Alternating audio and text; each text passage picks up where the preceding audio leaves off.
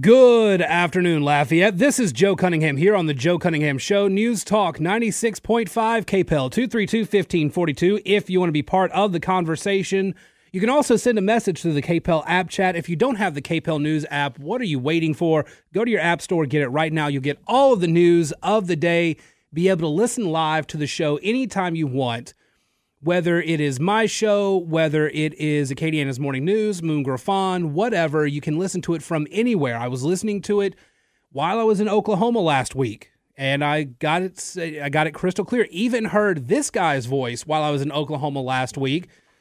Mayor President Josh Guillory joins us in the studio. How are you? What you know, Joe? Not much. Glad to have you in the studio. Been Me wanting too. to get you on for a while uh, because everybody else gets to hear from you, and I, I I have not had the honor yet.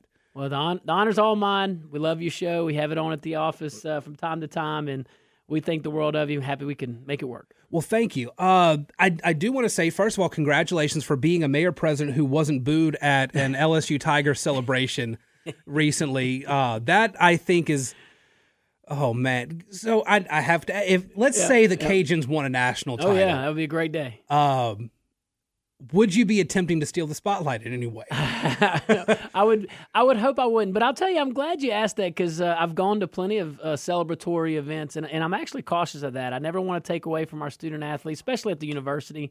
Uh, they do a great job of including us. I'm very thankful every time we get invited, and we try to make them. Uh, but no, yeah, I would definitely not try to steal this thunder, and, and I surely hope I wouldn't be booed. Oh my goodness, but uh, you know it happens. So, some folks listening might be. So, why are you having him on? I mean, Josh Guillory was on. I mean, you were on uh, for Lafayette Live. You're on every week. Yep. Um, why have and and some friends even asked because I mentioned I was going to have you on. They're like, uh, but isn't he on the radio like enough? And I said, I don't. I don't think so. I don't get the opportunity to ask, uh, and and most people don't get the opportunity really to ask. Like, sit Sure. down with you and just kind of go a little bit deeper because a lot of the times you're on the radio, you have to talk about projects. You've got to talk about. Uh, you, you you've asked uh, to talk about the lawsuits and everything, all those issues that keep pro- cop, uh, cropping up and everything. But now it's just like a chance to sit down, and I, I want to get your thoughts on just like the state of the parish. First of all, you're going into kind of the end of your first term. Do it, let's let's say you pulled uh, a President Polk and just decided to walk away. Like you you got. Do you feel like you got everything done in one term that you wanted to? Well, we've definitely exceeded our goals in the first term, uh, which I'm very thankful for. But you know, there's a lot more work to be done, and I'd be honored to to continue to serve for another four years because we can we can build on it. We have a lot of big things in the pipe, like moving the jail, Yeah. f- fulfilling the, or excuse me, looking at that footprint that the jail currently has, and and the businesses around the jail that'll probably migrate with it. Uh, that makes that that four to five acre footprint even bigger, and that's right in the heart of our parish, right in the heart of our city, and uh, it's going to be exciting. I want to see that that go through and. Uh, continue our road program, which is very aggressive. You know, Joe, when we took over, we were about nine to 10 months behind schedule on our asphalt overlay program. And to see that thing be almost a year ahead of schedule is really, really impressive. Uh, very, very thankful for Public Works. You know, our, our finances continue to thrive. I want to see that. And, you know, it's going to take a second term to continue to, to, to do that. When we took over, we had about, check this out, $50,000 Yeah. in the parish general fund. That's that's very scary. That for, is for very a parish of 250,000 people. We're now happy to report it's going to be about 2.2 million, and we got there at the end of this um, this next budget that's coming up, or beginning of this next budget that's coming up, and we got there without raising taxes. You know, so a whole bunch of stuff that we want to do. We got a lot of parks and rec activities. You know that, that I think a second term will be very very fruitful for, and uh, but we laid the groundwork here the first term. We we did all the boring things that, that we had to do. You know, we had to we had to address drainage, had to address roads. We were behind, and we still got a lot of work to do. So you mentioned the jail, and and that's that is something I had thought about asking, but I wasn't sure. But you, you brought it up. One of the things, one of the concern, I know one of the community concerns about it has been the location because of of where it is. Uh, typically, when you consider the the area in and around the north side, obviously lower income had some problems, and people really worried from I think a, a, the racial aspect of it, the the the the school to prison pipeline that so many people have talked about, and and having having a prison so close to that community did cause some concern. I remember there were some public meetings there, folks had, had voiced their concern about it.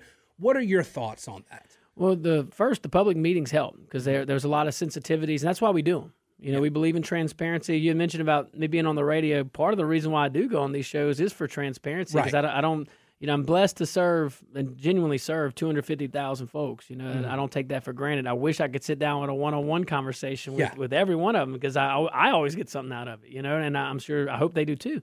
So the, these opportunities allow us to to do that. Um, in regards to the the jail, let's just just clarify a few things. It's not a yeah. prison; it's a it's a parish jail. Yeah. So a lot of these uh, these inmates are waiting for trial, waiting mm-hmm. to be sentenced. So it's kind of a temporary housing uh, facility as opposed to a full blown out jail. We do have some department, uh, uh, not DOJ, DOC, Department mm-hmm. of Corrections uh, inmates in the parish jail that the sheriff manages, but that's very few and far between. Yeah. Um, in regards to the school to, to jail ratio, you know, downtown has a lot of schools around it. So mm-hmm. the location that this this particular uh, facility will be moving to it's actually way fewer uh, schools. I think there's one school kind of close by it, as yeah. opposed to five or six right on top of it. So that that ratio is much better at the new location. And I think the biggest win here, though, is the sheriff's facility is already off of Willow. Mm-hmm. So all these rehabilit- uh, re, um, uh, rehabilitatory uh, programs that we have or that the sheriff offers is next door as opposed yeah. to traveling.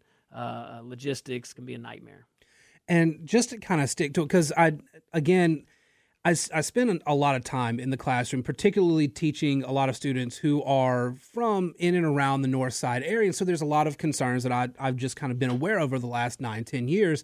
One of them has always been what is Lafayette going to do with the north side? It's always been a talking point. Who's going to rejuvenate it? How are they going to rebuild it? That sort of thing. Are there any plans to help rehabilitate and rejuvenate the north side? It's happening right now. The north side, I'm telling you, I hope everyone listen it really, really embraces this. The North Side can be a jewel, and it mm-hmm. will be. It's a hidden jewel.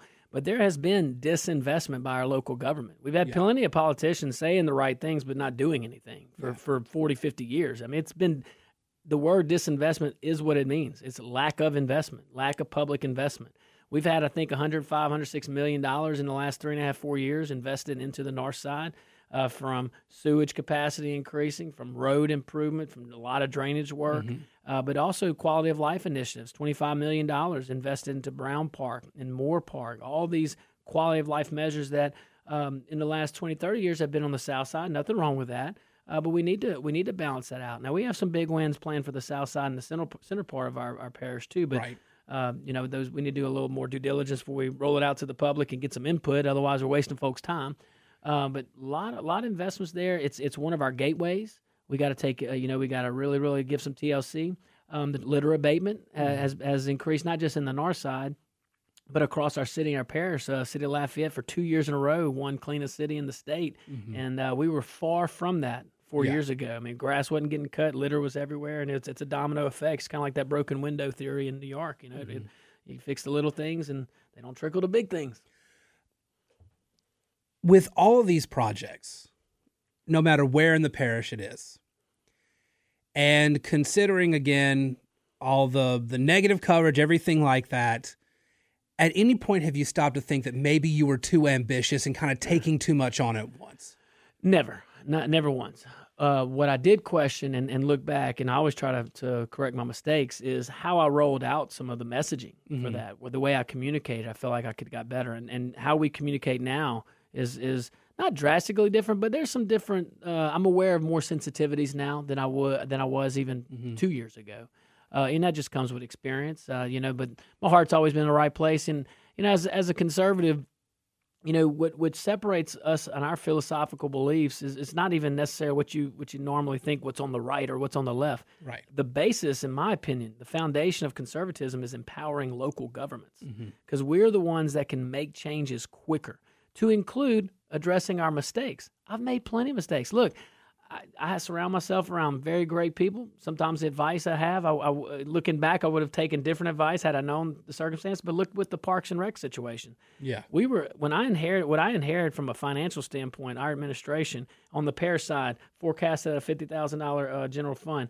The, but this on the parish on the city side, we inherited an $18 million deficit. Mm-hmm. That means we were spending 18 million. That shouldn't happen in local government. We were right. spending $18 million more than what we had forecasted coming in. COVID hits, that forecast is increased by 10 million. So we were looking at a $28 million deficit. The first budget I was looking at, actually before the budget. So we had to go into some pretty, pretty significant meetings, late nights at, and weekends on city at City Parish Hall one of the cuts that was recommended to me was in Parks and Rec on how we had the uh, rec center. So we were prepared to close four. I rolled that out horribly. That was something Yeah. that I should have done way, but I would never have rolled it out something like that. Now, I mean, four years later, you kind of learn a few things. But within a couple hours, that decision was changed. But I couldn't take back what I had already said. Right. You know what I mean? So that, that was a good learning lesson for me. All right, Tough lesson, but you know, lesson. Uh, let's uh, let's take this first break. We'll come back. We'll have a few more minutes. Uh, I want to kind of dive into some more of, I guess, like reflections on on this first term. You talked about maybe some mistakes, things like that, but really what you're looking forward to most as as you kind of continue to finish this one up. We'll have that more. This is Joe Cunningham. In with me, Mayor President Josh Guillory. Lots more coming here on the show. News Talk 96.5 KPEL. Welcome back to the Joe Cunningham Show here on News Talk 96.5. KPEL 232 1542 is the number, or you can send a message through the KPEL app chat. Uh, Lafayette Mayor President Josh Guillory joining us in the studio today. I want to switch gears a little bit. Uh, I want to switch switch gears too. Joe, what's the process on picking your bumper music?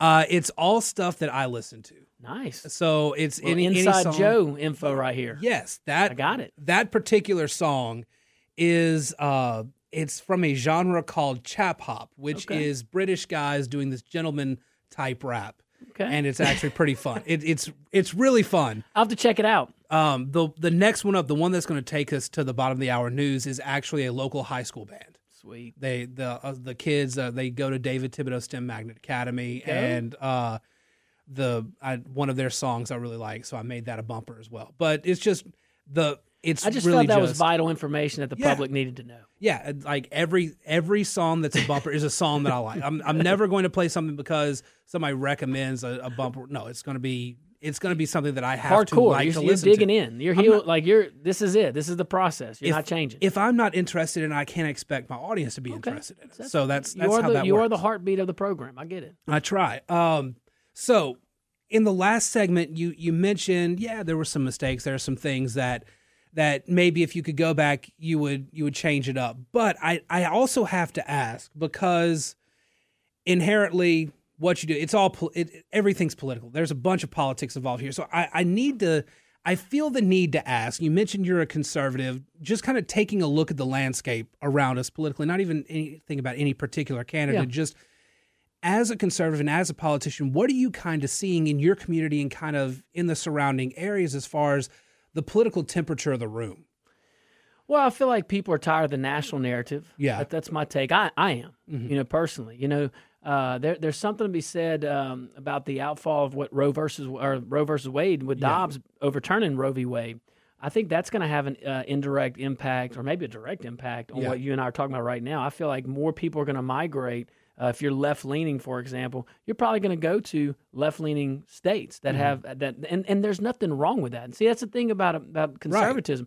We embrace that because I'll tell you, if you empower, and this is my philosophical beliefs, belief, if you empower the local government, your most far left, most far woke mayor out there is not going to go too far because mm-hmm. he or she still has to go to the same grocery stores you got to go to, same gas stations, same thing on the conservative side. If I went way too right on on my policies here administratively, I would feel it. I would know it. I would be at the gas station just like with you and me, and and I, I do everywhere I go. Mm-hmm. I, I'm I know it, it's you never know when someone's going to come to me. I embrace that. I signed up for that, but it helps me keep my thumb on the pulse too to not go too extreme. And and that's why. But but but you start empowering Baton Rouge and other capitals. You start empowering D.C. like we've done over the last hundred years. At how mm-hmm. how massive our federal government has grown. You're you're going to continue to get the product you get. So yeah, I think the poll says we're tired of the the national narrative seeping into every single thing. It's important. It has its place, but not in every single topic. The the I think the culture war stuff, all Oh, yeah. that stuff that that gets tossed around a whole lot, even brought into the local level too. I mean, we've we've got the issues, the the the constant controversy. It seems like people talk about the library board here, talking about it around the state. It's just, I think I think it's really wearing thin on a lot of people. Well, take the library for example. Even at the local level, that pendulum has swung. It swung way, way left Mm-hmm. for a while, then swinging way, way right. But I feel like now it's kind of getting more center right. Yeah. You know, which which is probably more indicative and repli- probably replicates the values of our community a lot more. and um, and and there's nothing wrong with that. But you, if if we were trying to govern the library, for example, in out of Baton Rouge or out of Washington, we would have it would be a mess. It would be way worse than what it is. All right, we're going to take a break. Uh, when we come back, I'm going to ask the mayor president to stick around for a few more minutes. Want to talk to him a little bit more. Then we'll uh, at the end of the show we'll kind of go over the the some of the headlines from the day. But if we don't get to a whole lot of news, it's fine because I will be filling in for Moon tomorrow, and I've got three hours with y'all to fill you to, to fill you in on everything going on. Let's take this bottom of the hour news break. Josh, uh, Mayor President Josh Guillory joining us. We'll be back in just a moment. Welcome back to the Joe Cunningham Show here on News Talk 96.5 KPEL 232 1542. If you want to be part of the conversation, Mayor President Josh Guillory joining us in the studio today. And I am going to go ahead and get into the headlines of the day because I want to, uh, while he while he doesn't have handlers in here, I want to ask him about politics. See if I can't get him in trouble. Uh, the Supreme Court, obviously, everybody's heard about this one today the Supreme Court, in uh, a very a, a, big landmark decision, has uh, effectively ended race-based admissions, uh, race-based admissions, affirmative action in college admissions for public universities and private universities that receive public funding. Um, so I want to get to that in just a second, but before we get there, we do have a caller on the line. Hi, caller. This is the Joe Cunningham Show. Oh, never mind. Hung up. Uh, so anyway, I guess I will get into the uh, the subject then.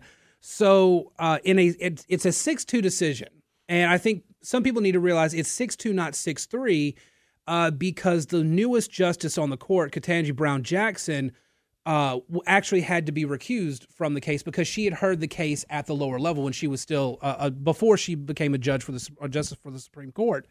So in this 6 2 decision, the conservative justices held that you cannot use race as the primary criteria for college admissions. And it has caused a little bit of consternation online and among pundits, as you might expect. Uh, a lot of people are arguing that this uh, this negatively impacts Black and and Latino uh, college students in particular. But the folks who are supporting it say, well, if you go back and actually reread and, and re research the case, the case was about discrimination against Asian Americans in favor of those other minority groups. And the Supreme Court's decision ultimately comes down to if you want to get rid of discrimination, you need to get rid of discrimination. And I I can't disagree with that. The the uh, the majority opinion was written by uh, Chief Justice John Roberts concurring opinions by uh, Clarence Thomas and Neil Gorsuch. And Clarence Thomas, in particular, his concurrence, I think everybody should go and read. I'm going to actually share that on my Facebook page later. I will share the the whole opinion, but make sure that you guys can uh, easily find the the Thomas concurrence because it, I think, is one of the best pieces of writing he does. And Clarence Thomas does a lot of of great writing. Um, Mayor President, you uh, and I won't hold it against you. You you practiced law. So uh, first of all, what are your thoughts we just on the on ruling? our side too? Yeah, yeah. Uh, what what are your thoughts on the ruling? Yeah, I think it's the proper ruling, and I agree. We were talking offline. You know, two two wrongs don't make a right. Yeah. And it's it's been said plenty by by many jurors out there that you know the only way to stop discriminating based on race is to stop discriminating based on race. Right. And and you know, I feel, and I just briefly read the slip opinion uh, by Chief Justice Roberts, and I feel like he did a good job to bring this back and give us a little history lesson, talking about the, or gave a really good analysis on the type of scrutiny that equal protection clause cases get. You know, out of the mm-hmm. equal protection clause of the Fourteenth Amendment in this particular case, um, and anytime the government discriminates based on race, the courts will employ what's called strict scrutiny, which means that the government can do it as long as you have a compelling interest and that and, and the government's actions are narrow, narrowly tailored to, su- to support that compelling interest. Said differently, there can't be any less restrictive manners or ways or approaches to achieve the interest that the government's trying to do. In this case, uh, I guess overcompensate for certain races not having a high attendance or whatnot. Right. You're just just throwing that out there. So in this case, the court simply ruled there are less restrictive ways to achieve that goal. There are more political ways meaning through the election uh, election process and mm-hmm. administrative mm-hmm. process. And you'll see the courts. You saw the courts really until the New Deal era. you saw the courts exercise a lot of judicial constraint Yeah. over over more than 150 years. And then the last 50 to 75, really the last 100 years, we've seen the court massively expand its role. The last 15 to 20 years, it's been, and you'll see that up and down throughout the court's history, not to get too nerdy on it, everybody, but the last 15, 20 years, the court has been, in, in my opinion, properly restraining itself some more.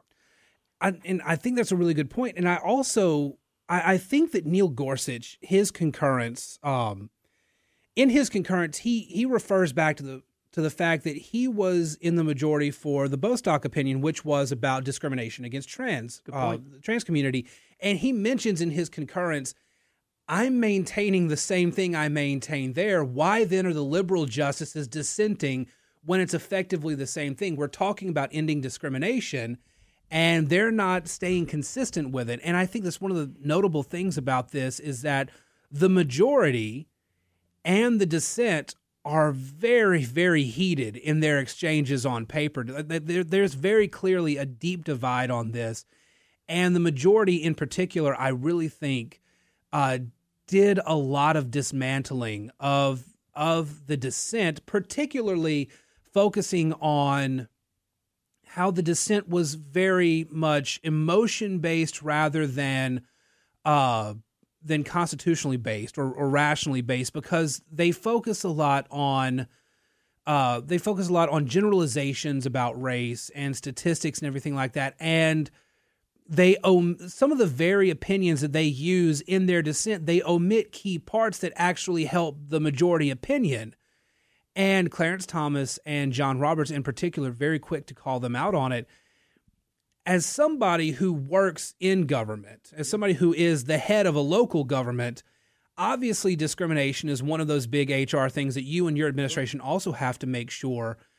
Uh, how how hard or easy is it to fall into the trap of are you discriminating? And and do you think this even you know this was a case about colleges and and and college admission and everything do you think that this ruling helps in that regard even in terms of government or any other public entity Well, the, the ruling at minimum brings a lot more consistency to the judiciary. Mm-hmm. So we, our three branches of government, and I think it's important if of all the branches that should be consistent, it should be the yeah, judiciary. It's the branch, as Publius would say in the Federalist Papers way back in the day. It's the branch with neither the sword nor the purse. Mm-hmm. The executive branch at the federal level has an army. You know, Congress at the federal level, purse strings, manages our money. It makes sense that the judiciary, the branch with neither the sword nor the purse, would take its time, would be slow, but it would be consistent. Our founders, and this this resonates in state and local government too. Our three branches of government have different speeds by design. Executive branch, day to day, 24 hours a day, very quick, very and have to be. And then the more local you get, the more quick your your actions will be because you're you're closely more closely connected to the issue at hand. The legislative body, more deliberate, got to play nice in the sandbox, or at least you we're going to play. You hopefully play nice, get some Right. things done, but a little slower, more methodical. The judiciary, by design, is very slow, but you need them to be consistent. Um, but you mentioned uh, Justice Gorsuch, uh, Gorsuch uh, with the, the LGBT uh, ruling that, that he had ruled uh, in favor of not basically don't discriminate. There was no rational Right. basis. But there's three. The, when the government discriminates, there's essentially jurisprudence gives us three levels of scrutiny. Strict scrutiny being the highest, which is in this case with the admissions case. The case that the uh, Justice Gorsuch was referring to wasn't even strict scrutiny. So to his point, and I briefly skimmed through the slim slim uh, slip opinion on this, but to his point was, hey, at a much lower level of scrutiny, I said discrimination wasn't proper here. There was no just reason to, by the government to discriminate. So when we talk about race, you definitely shouldn't discriminate based on race. That that's been a consistent, at least, ta- uh, ver- verbal uh, policy for the last fifty years. uh, I, I think that You got to be consistent. Yeah. can, can have your cake and eat it too. Yes, uh, the the consistency I think is key, and you know you mentioned the, the three branches of government and and how the judicial is kind of it is you know they they they pose Lady Justice with scales for a reason, That's right. And it's supposed to kind of level things out, and and that's sort of what the the Supreme Court did earlier this week in the uh, the North Carolina case about whether or not the courts had the right, if the independent legislature theory about elections maps and things like that. The court basically said the same things, like things have to be consistent level. And so we're kind of seeing that here. And that was a decision that the Supreme Court came to that everybody loved. And it, by the way, it wasn't a strictly partisan breakdown there. I think that's another thing that's come out of this particular judicial term. Everybody talks about the extreme MAGA court. Yeah. With the exception of today, though, there have been a lot of decisions where it's been a mixed bag. And especially on social issues. Yes. Which and which is okay. I mean, the mm-hmm. diversity of thought should be welcome in our country, and, and you shouldn't be pinned in a in a corner, especially in, in the court. Again, I'm I'm saying that as probably one of the more conservative people you'll talk to. You yeah. know, uh, but I do I do value the process, and I value the system, and I value our country and how it's how it's set up. So I want to go ahead. Let's take this this last break. When we come back, a couple more of the headlines of the day. Want to get your thoughts on. See if I can trap you. I'm not going to tell you anything Look, during the break. That that CAO's not here to keep me in my cage. She's, I'm, I'm going to talk politics. Ang- she said you got to behave when you go over there. I said okay. I'm I'm definitely going to get an angry text from Cydra. I feel that. Uh-oh. All right, we're going to take a break. We'll be back here in a moment. Joe Cunningham, Mayor President Josh Guillory in the studio, back on the Joe Cunningham Show right after this break. Welcome back to the Joe Cunningham Show here on News Talk 96.5. KPEL 232 1542 is the number, or send a message to the KPEL app chat. Mayor President Josh Guillory joining us in the studio today. I have to ask because I've seen this story pop up on social media now. 14,000 solar panels were destroyed in Nebraska by a hailstorm last night. And I have to ask because there's a lot of discussion on this as well. Is Lafayette in any way engaging in any sort of green energy initiatives? Do you have any plans to? And do you think the politics of environmentalism could get in the way of any plans to? So, yes to the first part, but I'm only answering the question that you asked and how you asked it. No to the second part. Yeah. Politics has nothing to do with it. Um, but but diversifying our energy production does.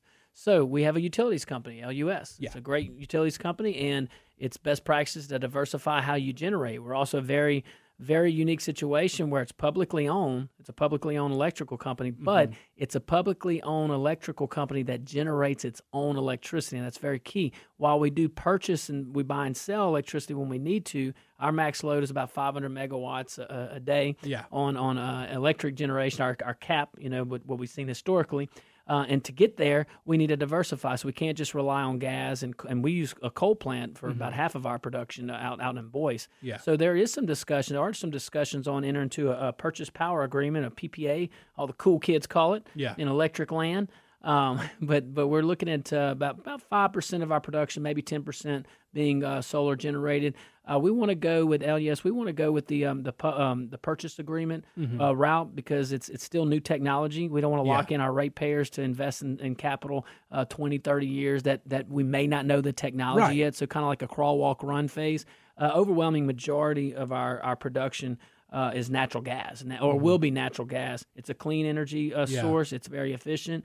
Uh, luckily, where we're located in our in our state, southern part of our state, right by Erath, where's the hub of, of that particular mm-hmm. energy, um, it, it makes sense for us. You know, uh, 50 years ago, we moved into the Boyce area with the coal plant. We want to generate here locally in Lafayette. If you stay tuned to the council, city council meetings in the next six to eight months, you're going to see some multi generational decisions being made in regards to generating electricity here in Lafayette. But that's all natural gas. Yeah. Uh, so, but to answer your question, yeah, about five, eh, five, ten percent probably look at some of these new re- renewable uh, energy sources, which is not uncommon with other electric companies. Do you think that there will be a shift to doing it more, or do you think that? again, kind of the the politics. That's where it, politics come in. Yeah, I I'm more of a, and this just this is just my philosophy. People can disagree. I need that technology to, for me to be satisfied and comfortable. I need yeah. the technology to be proven, yeah. or at least as proven as possible. Natural gas in the state of Louisiana, where we support oil and gas, and and, it's, and we need to it just makes sense to continue to generate. It's clean, it's reliable, it's close to home. It makes us more autonomous, it makes more reliable. When we have things like that ice storm that hit a couple years ago, we never want to be like our folks, our friends over in Texas. Yeah, we won't be because of these initiatives. If we went straight solar, if we went straight uh, renewable or green mm-hmm. uh, um, initiatives, I, I, am not. My confidence level is not as high. Not that I disagree with it. I think that we should always be open to, to new technologies. But right now, I think a healthy dose, and this is what the engineers are, are advising me on, uh, five or ten percent of our, our, our load uh, being renewables is, is a responsible rate right now. We'll see what the future holds. And we, but you know, hey, look, we welcome thoughts and ideas. You know.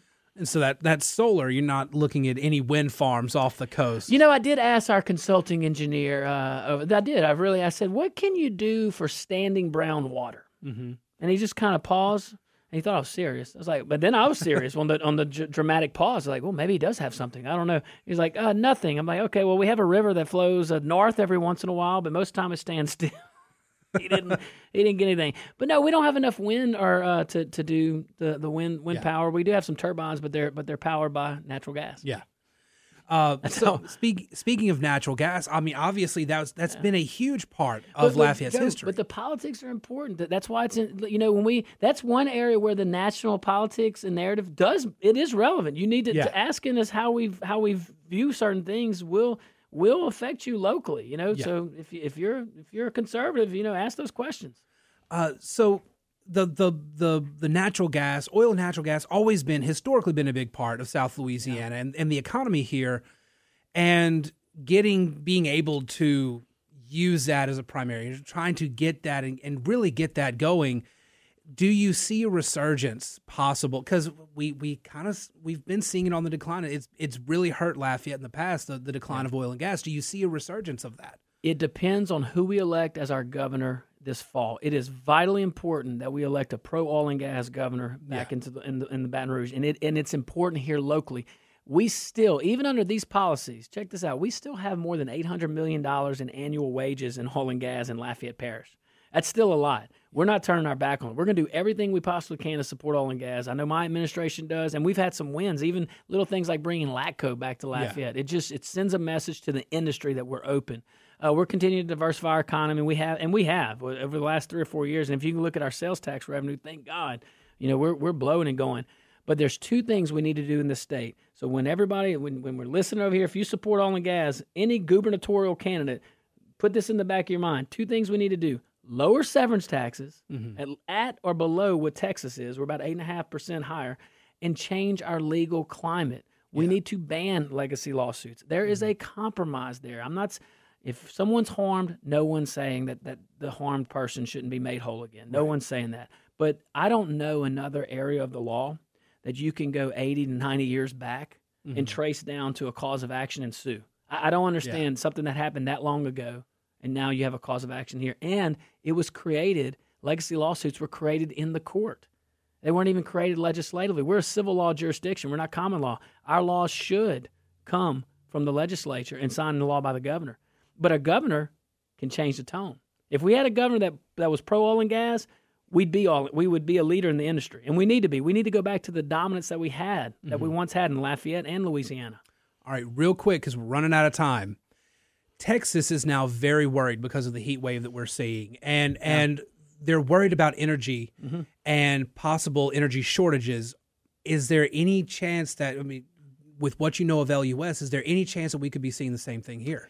There's there the the chance is low that we would see with their with the threat that they face. They they are in a different climate than, Yeah. than literally climate, Yeah. uh, and and probably another uh, another type of climate too. But um, there's always a chance of, of rolling blackouts when you have a heat wave that we're going through.